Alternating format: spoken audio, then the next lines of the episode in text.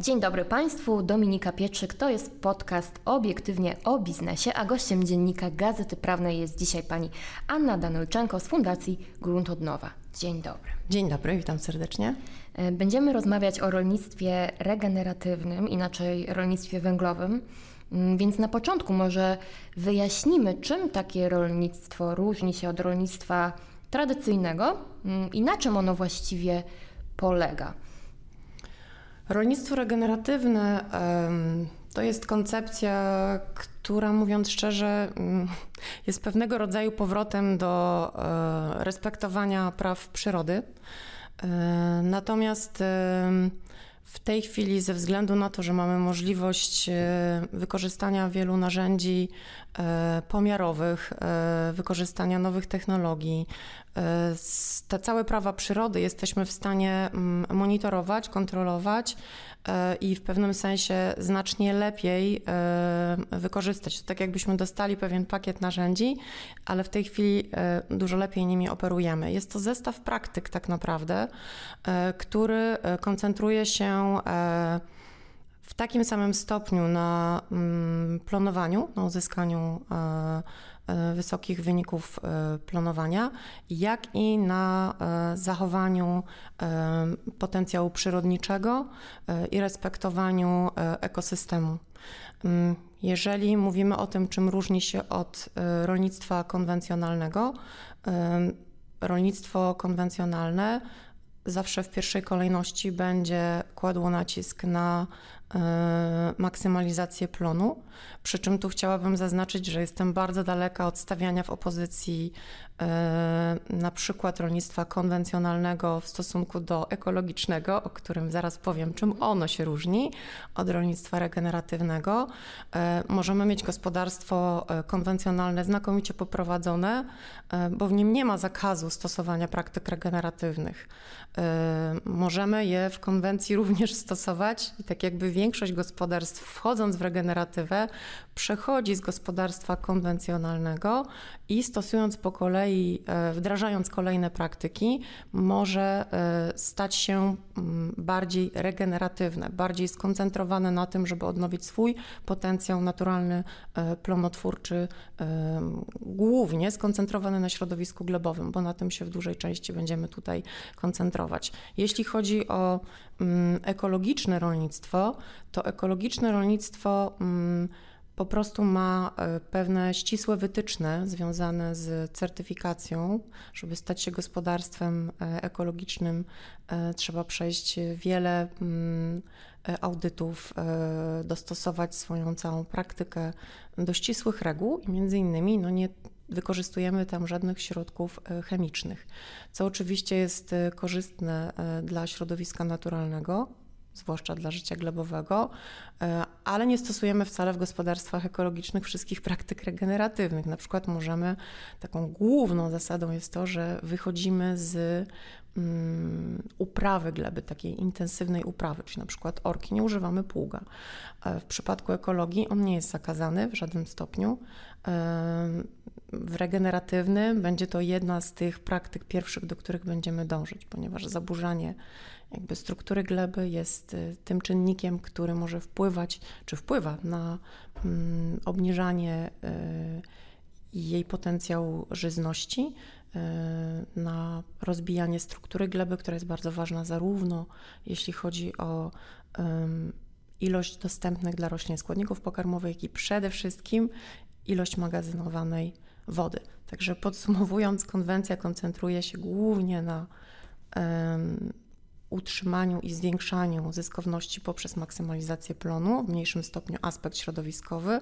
Regeneratywa stawia te oba czynniki, a nawet bym powiedziała w obecnym momencie bardziej ten czynnik środowiskowy. W drugiej kolejności e, mówimy o, o, o plonowaniu, ale bardzo duży nadal jest nacisk na to, żeby utrzymać ten plon na wysokim poziomie, a ekologia to jest jeszcze inny y, rodzaj uprawy, ponieważ on po prostu ma zestaw praktyk, których nie możemy stosować. E, w związku z tym z natury rzeczy on będzie dawał nieco niższe e, plony.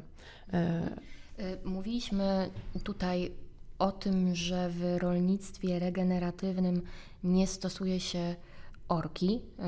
Jakie jeszcze inne takie przykłady w praktyce, żeby nasi słuchacze zrozumieli, czym różni się ten cykl pracy rolnika, jeżeli decyduje się na rolnictwo węglowe?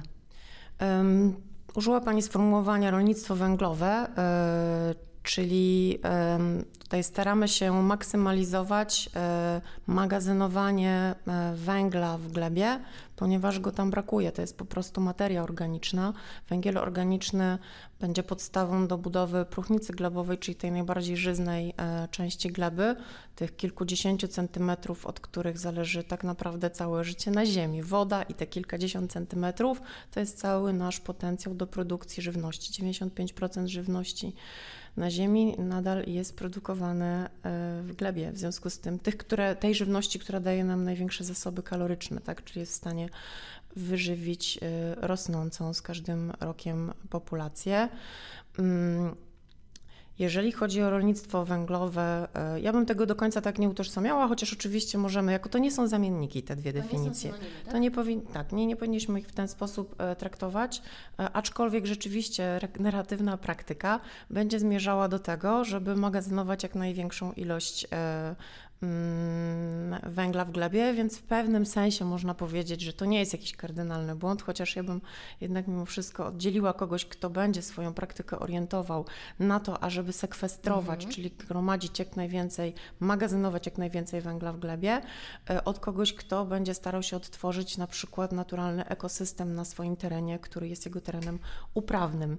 To, są, to mogą być różne praktyki. Wracając do praktyk, e, bez orka to jest pierwsza praktyka, która wszędzie wszędzie na świecie e, będzie w rolnictwie regeneratywnym. W Polsce mm, dołożona została praktyka mm, wapnowania, czyli e, regulacji odczynu gleby. W Polsce mamy gleby, które są glebami z reguły zakwaszonymi. Nie będę wchodzić w szczegóły, z czego to wynika. Można sobie jakikolwiek filmik na YouTubie odnaleźć i to jest bardzo dobrze wyjaśnione, jakie są przyczyny. Nie do końca. To jest też naturalna struktura i, i, e, i jakość naszych gleb, która będzie determinowała to, że będą one um, miały naturalną skłonność do zakwaszania się szybszego. Um, więc mamy wapnowanie na pewno jako e, tą e, praktykę, która będzie nam regulowała odczyn. Odczyn zaraz po ilości wody niezbędnej do e, wzrostu roślin jest w Polsce określany jako drugi, właściwie w Polsce, wszędzie na świecie będzie tym drugim czynnikiem plonotwórczym. Wcale nie nawożenie, wcale nie chemizacja, wcale nie materiał siewny, to będzie woda, a drugi będzie odczyn. Ze względu na to, że odczyn będzie regulował możliwość przyswajania składników pokarmowych, a także będzie determinował możliwość wzrostu i harmonijnego życia, e, zachowania harmonii w takim życiu mikrobiologicznym gleby. Tam są określone, określone jest spektrum po prostu pH, w którym to życie mikrobiologiczne może w pełni zaistnieć. Kolejną praktyką to będzie całoroczna okrywa zielona, jak to często moi koledzy ze Stanów, z organizacji Kiss the Ground, w której y, miałam przyjemność się szkolić i cały czas w tej społeczności Mm, jakby być z nią związana i, i, cały czas uczestniczyć w wydarzeniach, które są organizowane przez Kiss the Ground. Matka Ziemia nie znosi być naga. Trochę musielibyśmy sobie to wyobrazić w ten sposób, że mm, gleba to jest y, bardzo wrażliwa struktura, żywy organizm. Jeżeli pozostawiamy ją bez okrywy, y, to jest narażona na wszelkiego rodzaju zjawiska y, atmosferyczne, które mogą ją zniszczyć, to znaczy zniszczą tą najważniejszą jej część, czyli próchnicę glebową, tą, od której e, zależy potencjał plonotwórczy tejże gleby. To jest tak, jakbyśmy nadzy wyszli na przykład i bez żadnej, e, żadnych filtrów słonecznych na bardzo wysoką temperaturę, albo wystawili się na działanie mrozu, deszczu i wiatru. E, po prostu mamy ubranie. Więc ta okrywa zielona w pewnym sensie jest takim ubraniem, które nakładamy na powierzchnię gleby. Pozostawienie resztek pożniwnych i żywych korzeni w glebie to jest kolejna praktyka. Ona jest powiązana trochę też z tym bezorkowym systemem uprawy, czyli nie przewracamy tej gleby, nie niszczymy dżdżownic, wszelkich innych organizmów żywych, które mm, przetwarzają materię organiczną i tworzą z niej próchnicę glebową, no, która jest tym magazynem e, składników pokarmowych i magazynem wody. Kolejną praktyką to będzie obniżenie dawek nawozowych i obniżenie e, użycia środków e, chemicznych w pewnym sensie po kilku latach stosowania już pełnego spektrum praktyk regeneratywnych dojdziemy do punktu, w którym rośliny po prostu, system korzeniowy jest na tyle mocny i, i roślina czerpiąca z E, gleby, składniki pokarmowe, zasilana jedynie dodatkowym nawożeniem, które będzie niezbędne, żeby utrzymać e, wysokie planowanie, ponad wszelką wątpliwość, tak jak mówiłam, ograniczenie zabiegów chemicznych, czyli e, nie rezygnujemy z nich całkowicie. Na pewno w pierwszym okresie e, transformacji gospodarstwa w stronę regeneratywną będziemy się spotykać z e, na przykład dość dużym zachwaszczeniem. Trudno powiedzieć, co się wydarzy. To wszystko zależy od tego, jaka była wcześniej ta praktyka. Mm, czyli mamy bezorkę, ograniczenie chemii rolniczej i sztucznego nawożenia, mamy okrywę mm, całoroczną zieloną, międzyplony, śródplony, żywe korzenie, Hmm. Wygląda na to, że na pierwszy rzut oka rozpoznalibyśmy e, pole rolnika regeneratywnego i mogli je porównać z polem tym konwencjonalnie uprawianym. E, jak to przekłada się na plony? E, bo to jest pewnie coś, co przesądza często o tym, na jaki model uprawy decydują się rolnicy. Czy tu trzeba zainwestować czas i spodziewać się tego, że na początku nie będzie tak samo jak wtedy, kiedy korzystamy z tych konwencjonalnych metod uprawy? Tu nie tylko jest czas potrzebny, tu jest właściwie cała zmiana taka e, mentalna potrzebna. Jeżeli przez wiele lat e, wszystkie programy szkolne wskazywały na określony e, sposób prowadzenia praktyki rolniczej, określone technologie uprawy konkretnych roślin, które sprawdzały się i były przewidywalne, jeśli chodzi o planowanie, to w przypadku przejścia na regeneratywny model musimy spodziewać się z tym, że to planowanie w pierwszych latach na pewno nam się e, obniży. E, badania pokazują e, na gospodarstwach, które w regeneratywnym modelu pracują już nie wiem, 8 lat, 5, 8, 10 i kilkanaście lat, że to planowanie utrzymuje się na poziomie wysokiej średniej dla regionu. I w dodatkowo e, w momencie, kiedy są e, lata suche, sezony wegetacyjne, które są dotknięte e, większą suszą, wyższymi temperaturami w dłuższych okresach czasu, mm, to one są dużo bardziej odporne. Gleba będzie magazynowała znacznie więcej wody i udostępniała tę wodę i składniki pokarmowe wraz z wodą roślinie w trakcie całego okresu wegetacji, mimo że ten opad na przykład będzie w danym momencie niewystarczający jeżeli mamy bardzo słabą tą warstwę próchniczą, czyli tą gąbkę, która będzie trzymała wodę i składniki pokarmowe, e, no to wówczas e, susza, nawet taka dwu, trzytygodniowa, e, w ważnym okresie dla wzrostu rośliny, na przykład na początku, kiedy startuje roślina, będzie miała ogromny wpływ na, na plon. Także te gospodarstwa po kilku, a już kilkunastu latach e, radzą sobie znacznie lepiej niż gospodarstwa, które są prowadzone mm, w sposób konwencjonalny, bez takiej mm, dbałości o e, odtwarzanie próchnicy e, glebowej. W Niemczech możemy to na przykład zaobserwować w takim regionie, który nazywa się Schwabisch Hall i tam jest dość duża grupa rolników regeneratywnych i rzeczywiście mm, są w stanie mm, e, reagować, znaczy są w stanie obronić się przed konsekwencjami suszy, bo ich tak samo dotyka, znacznie lepiej niż koledzy, którzy nadal są e, w uprawie takiej stricte mm, konwencjonalnej. No właśnie, e, wspomniała Pani o tym, że w Niemczech jest region, gdzie jest wielu takich rolników. Ile jest takich gospodarstw w Polsce, w Europie, gdzie na mapie jest największe zainteresowanie tą metodą? Myślę, że naj, e, najwięcej gospodarstw e, regeneratywnych i w ogóle takie myślenie o tym jako o pewnym kompleksowym systemie również edukacji, bo od tego należałoby zacząć. Jeżeli nie wiemy, jak przejść transformację w sposób bezpieczny dla siebie, dla swoich zysków, dla e, rodzin, tak? bo przecież rolnicy żyją z tej ziemi. W związku z tym, jeżeli mówimy o gospodarstwach towarowych, czyli takich, które, dla których to jest po prostu podstawowe źródło utrzymania, y, to nie mogą sobie pozwolić na jakieś gigantyczne ryzyka. Muszą mieć zarówno być otoczeni opieką doradców, którzy już wielokrotnie przeszli ten proces w innych gospodarstwach. Mm, I ta edukacja naj, najwcześniej rozpoczęła się w południowej Europie. Mm, jeżeli mówimy o Europie, bo na świecie mm, nawet trudno byłoby mi powiedzieć, kto jest pierwszy. Te projekty regeneratywne działy się w Chinach od lat 90. w niektórych regionach i mamy spektakularne e, miejsca odtworzenia całych ekosystemów rolniczych na uprawach tarasowych. Również można je sobie odnaleźć w sieci bez żadnego problemu.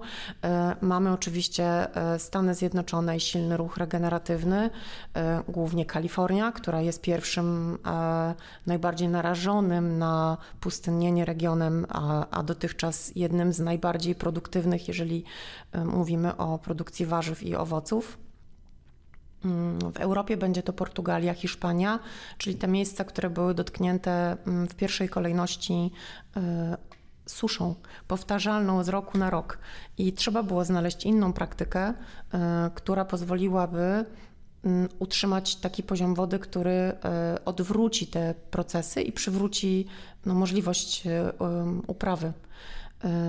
W Polsce e, w programach na głównych uczelniach na ten moment jeszcze ten nurt specjalnie się nie rozwija.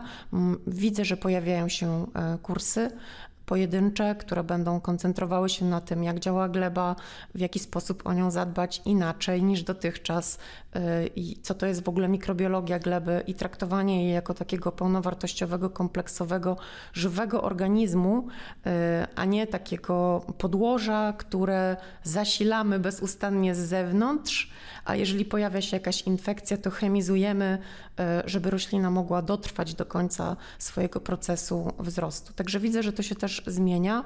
Mm, ekoschematy, czyli ta polska wersja e, mm, programu e, dofinansowania wynikająca ze wspólnej polityki rolnej na lata 23-27 i strategii od pola do stołu przewiduje jeden z ekoschematów, e, między innymi no, nazywa się rolnik węglowy i zawiera w sobie większość praktyk regeneratywnych w programach dofinansowania. Myślę, że to, czego brakuje, to to, żeby powiedzieć, oprócz tego, że one są, w jaki sposób je zrobić, w jakiej kolejności je wprowadzać, jak zrobić to najbezpieczniej dla zyskowności gospodarstwa, e, dla zachowania jego rentowności, e, które sprzęty wymienić najpierw, które później. Tak jakby takiej praktycznej wiedzy brakuje. Dlatego stworzyliśmy Akademię Regeneratywnego Rolnika w Fundacji Grunt Odnowa i od października tego roku szkolimy w każdym z tych tematów rolników. W tej chwili mamy około 130 osób, które uczestniczą w naszych szkoleniach, no i ta grupa cały czas jest rosnąca. Mhm, dodajmy, że ten program edukacyjny zdobył e, nagrodę w kategorii e, właśnie edukacja, e, jeżeli chodzi o mm, konkurs liderzy ESG, nagrodę główną, nagrodę diamentową. Skąd u Pani pojawił się pomysł na tą akademię i w ogóle na założenie fundacji? Bo dodajmy, że Pani Anna jest fundatorką Gruntu od Nowa. E, fundacja powstała mm, tak naprawdę z potrzeby e, rynkowej.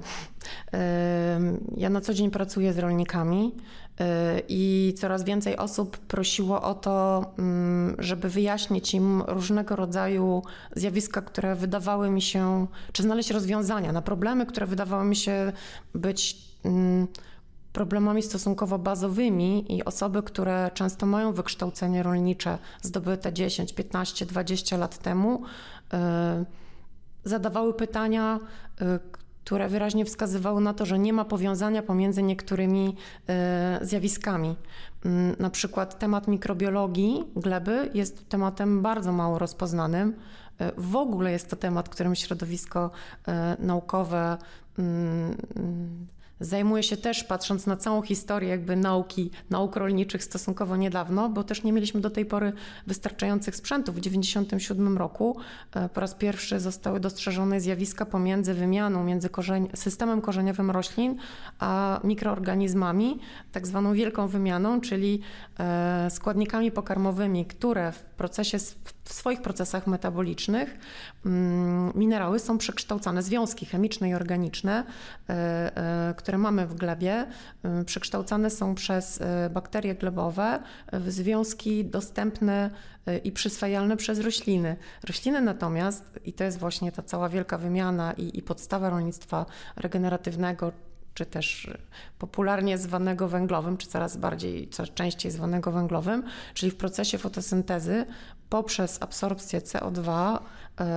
rośliny zamieniają e, CO2 w węgiel organiczny, z którego same są zbudowane, tak jak i my zresztą, i następnie sekwestrując e, ten węgiel, magazynują go w glebie i tutaj jest system korzeniowy, który jest ważny. To jakby rodzaj ciekłych cukrów, które są poprzez korzenie transportowane w głąb profilu globowego i zasilają tym życie mikrobiologiczne, które, dla którego to stanowi pokarm życie mikrobiologiczne, natomiast oddaje składniki pokarmowe w przyswajalnej e, formule.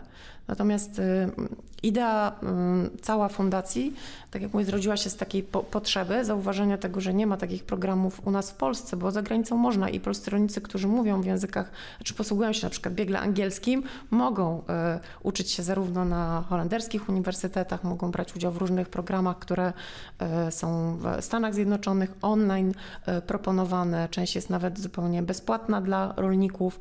W związku z tym to nie jest jakiś problem dzisiaj mieć ten dostęp do wiedzy wiedzy, ale to, na czym nam zależało, to też, żeby móc e, asystować im w takiej codziennej pracy e, w polu, czyli w momencie, kiedy pojawia się problem, którego nie ma na kursie, bo ktoś nie zna stanowiska danej osoby, to my jesteśmy w stanie tam przyjechać, zdiagnozować i zaproponować rozwiązania, konsultując z kolegami e, z całego świata, bo być może ktoś, któryś z ich rolników już z tego typu problemem miał do czynienia i możemy znaleźć szybciej rozwiązanie. W ogóle ta wymiana wiedzy pomiędzy doradcami, doradcami regeneratywnymi, to jest coś spektakularnego. Tego nie, nie trzymają tej wiedzy dla siebie, mają pełną świadomość, że. Mm, fakt, że my na przykład będziemy lepiej uprawiać w Polsce, nie spowoduje, że ceny żywności e, u nas na przykład nie będą rosły. My musimy patrzeć na problem e, zabezpieczenia żywności w takiej skali, powiedziałabym, mm, globalnej bardziej e, a nie tylko y, lokalnej. Lokalnie powinniśmy y, zdecydowanie skoncentrować się na tym, żeby odtwarzać y, ekosystemy i głównie koncentrować się właśnie na generowaniu coraz wyższej zasobności gleby w składniki pokarmowe i zwiększaniu jej żyzności i na zwiększaniu tym samym również jej potencjału do magazynowania wody, bo tak jak mówię, bez tego nic nam się nie uda. A w jakim tempie byłoby pożądane przechodzenie na rolnictwo regeneratywne, mm, żeby zachować e, to bezpieczeństwo żywnościowe w regionie, bo oczywiście to jest taki e, trochę utopijny scenariusz, że wszyscy rolnicy nagle decydują się na e, zmianę modelu prowadzenia gospodarstw, ale mm, zakładając, że plony na początku są odrobinę niższe, to trzeba to wszystko y, racjonalnie przeprowadzić. Są takie prognozy, Państwo macie takie modele, jak to robić z głową, czy, czy to jest na tyle nierealne, że to się wydarzy w jednym czasie, że, że skupiacie się na bardziej aktualnych problemach? Gdyby to... wszyscy rolnicy z Polski, z Polski chcieli nagle przejść na, na rolnictwo regeneratywne. Wydaje się to być po pierwsze rzeczywiście nie, zupełnie nierealne, ale też z punktu widzenia bezpieczeństwa e, żywieniowego myślę, że byłoby to bardzo niebezpieczne. Myślę, że nadal, e, jeżeli chodzi o, o mm, bezpieczeństwo, zachowanie bezpieczeństwa e, żywieniowego, to z całą pewnością utrzymają się uprawy, uprawy mm, takie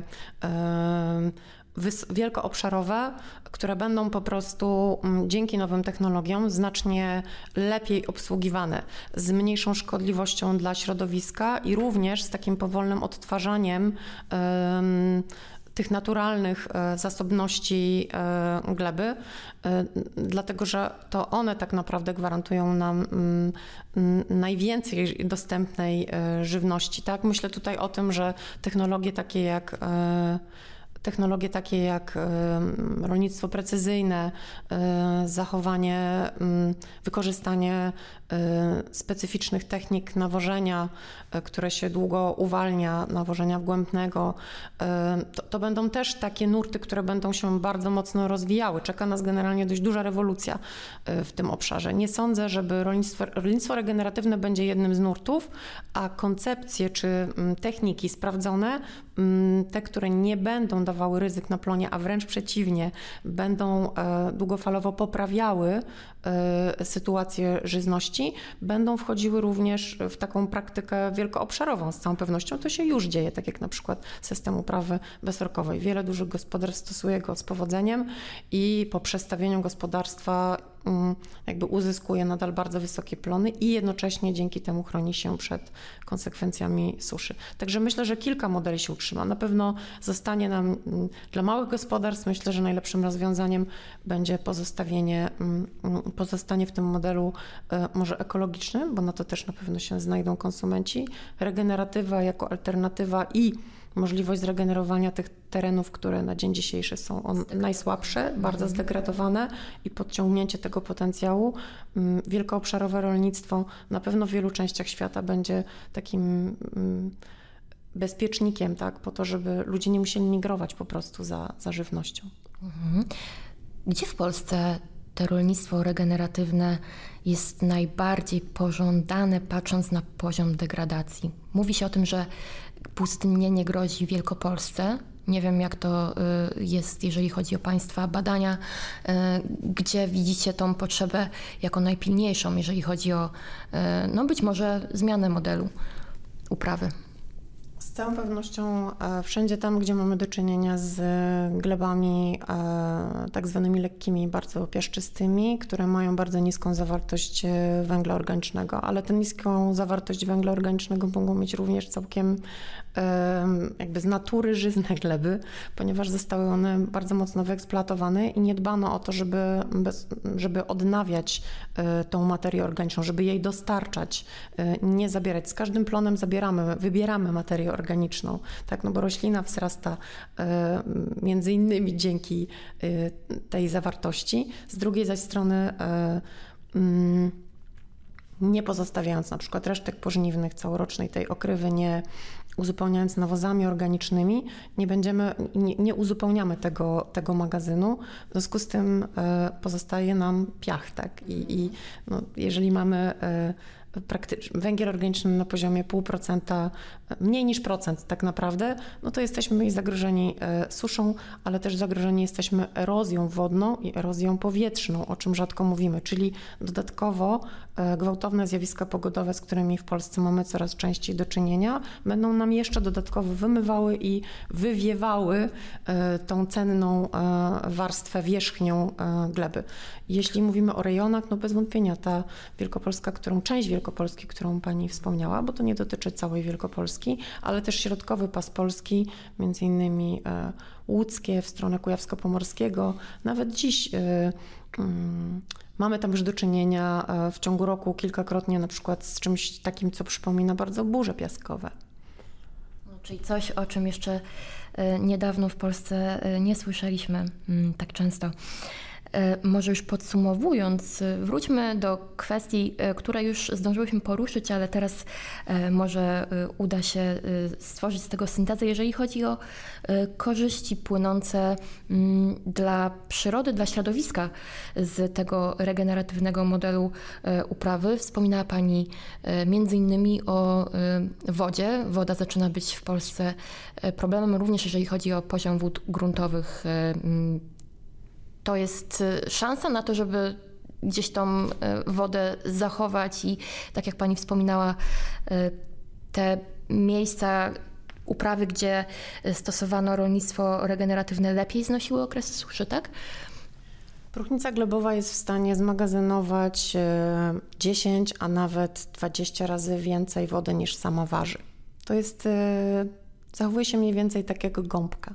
Im więcej będziemy mieć próchnicy, mówi się, że mm, e, około 2% próchnicy to jest taki poziom dla polskich gleb, który byłby, powiedziałabym, w miarę bezpieczny. Oczywiście, bo gleba też ma swoją możliwość, e, w zależności od jej e, mm, bazowej jakości do wytworzenia, e, do ilości próchnicy, która może się na niej pojawić. Tak więc w Polsce, ponieważ większość naszych gleb to są jednak gleby piaszczyste, niezbyt e, e, wysokiej klasy, w związku z tym tam rzeczywiście 2 do 3% byłoby bardzo fajnym rezultatem. Na dzień dzisiejszy sytuacja wygląda tak, właściwie nie wiem czy na dzień dzisiejszy, bo ostatnie badania do których możemy dotrzeć, opublikowane przez Jung, wskazują z roku bodajże 2016, wskazują na to, że ta próchnica glebowa w połowie kraju jest poniżej 1%, w okolicach 1%. Czyli nie za dobrze? Tak, no i pomiędzy 1 a 2% mamy tą, tą resztę, czyli jesteśmy zdecydowanie poniżej tego progu żyzności i dlatego stąd bardzo ważne jest, żeby ta praktyka regeneratywna, nawet jeśli nie będzie kompletna, to chociaż dwie, trzy były wprowadzone na całym terytorium i myślę, że ku temu, temu właśnie służyć będzie między innymi e, ekoschemat rolnik węglowy i zachęta finansowa, e, bo to jest bardzo ważne. To znaczy z jednej strony, tak jak mówię, magazynujemy wodę. Na dzień dzisiejszy to jest gigantyczny potencjał dla zmagazynowania e, potężnych ilości wody opadowej. Mm, po to, żeby ona nie spływała, e, nie przepływała przez profil glebowy i nie wymywała składników pokarmowych, dostając się po prostu do, do, do rzek docelowo i odpływając do morza.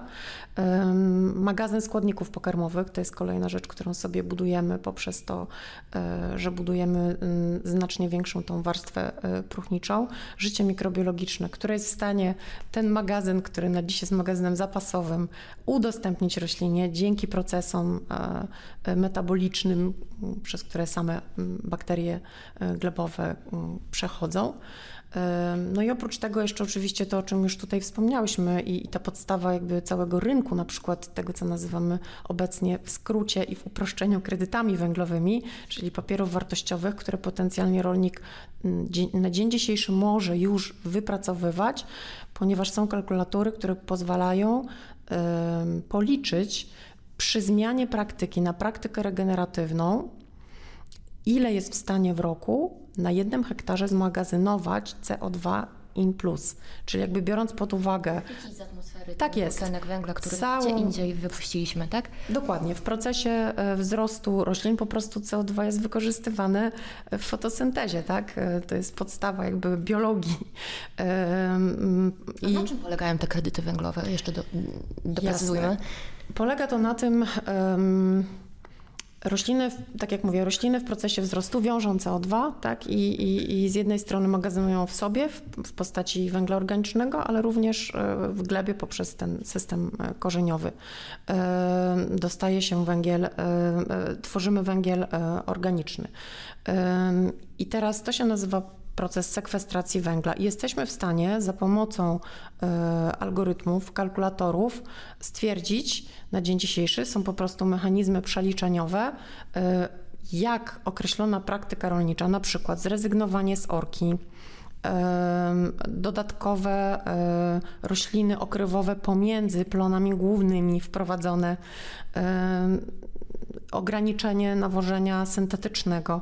W jaki sposób będzie to wpływało na to, że rolnik z emitenta CO2 stanie się absorbentem CO2 i to, co zaabsorbuje dodatkowo, może sprzedać w postaci e, kredytu węglowego może zachować też dla siebie jako swój własny kapitał naturalny, który będzie gromadził i w określonym momencie na przykład zdecyduje się sprzedać na giełdach, które zajmują się sprzedażą e, mm, kredytów węglowych pochodzących między innymi z leśnictwa, z rolnictwa. E, są do tego standardy określone e, jest to rynek dobrowolny, czyli nie możemy absolutnie tutaj wymiennie stosować yy, przykład elektrownia, która ma określone limity, nie może kupić od rolnika dodatkowych kredytów węglowych to jest e, rozwiązanie dla firm, które chcą na przykład w szybszym tempie stać się zeroemisyjne. No i na dzień dzisiejszy w głównej mierze, na przykład w Polsce wiem, że sadzi się lasy, tak? a tutaj mamy do czynienia e, z ogromnymi połaciami terenów uprawnych, które mogłyby dokładnie tą samą rolę dla nas pełnić, a rolnikowi dałyby wtedy środki finansowe na przejście tej transformacji bardziej gładkie, czyli wyrównanie na przykład środków, które utraci w momencie e, zmiany. Absolutnie. I mógłby w ten sposób sobie dodatkowo jakby sfinansować y, tą potencjalną stratę, no, która na pewno nastąpi. Trudno powiedzieć, jakiej, jaka będzie jej wielkość, ale to jest między innymi rynek cały wytwarza się y, też po to, żeby zachęcić do tej y, transformacji, bo ona jest ważna dla nas wszystkich. I tu postawimy kropkę, zachęcając być może przedsiębiorców, rolników, którzy nas słuchali, do udziału w Akademii Rolnika Regeneratywnego. Mam nadzieję, że dowiedzieliśmy się dzisiaj więcej na temat tego, czym jest rolnictwo regeneratywne, a opowiadała o tym pani Anna Danylczenko z Fundacji Grunt od Nowa. Dziękuję za rozmowę. Dziękuję bardzo.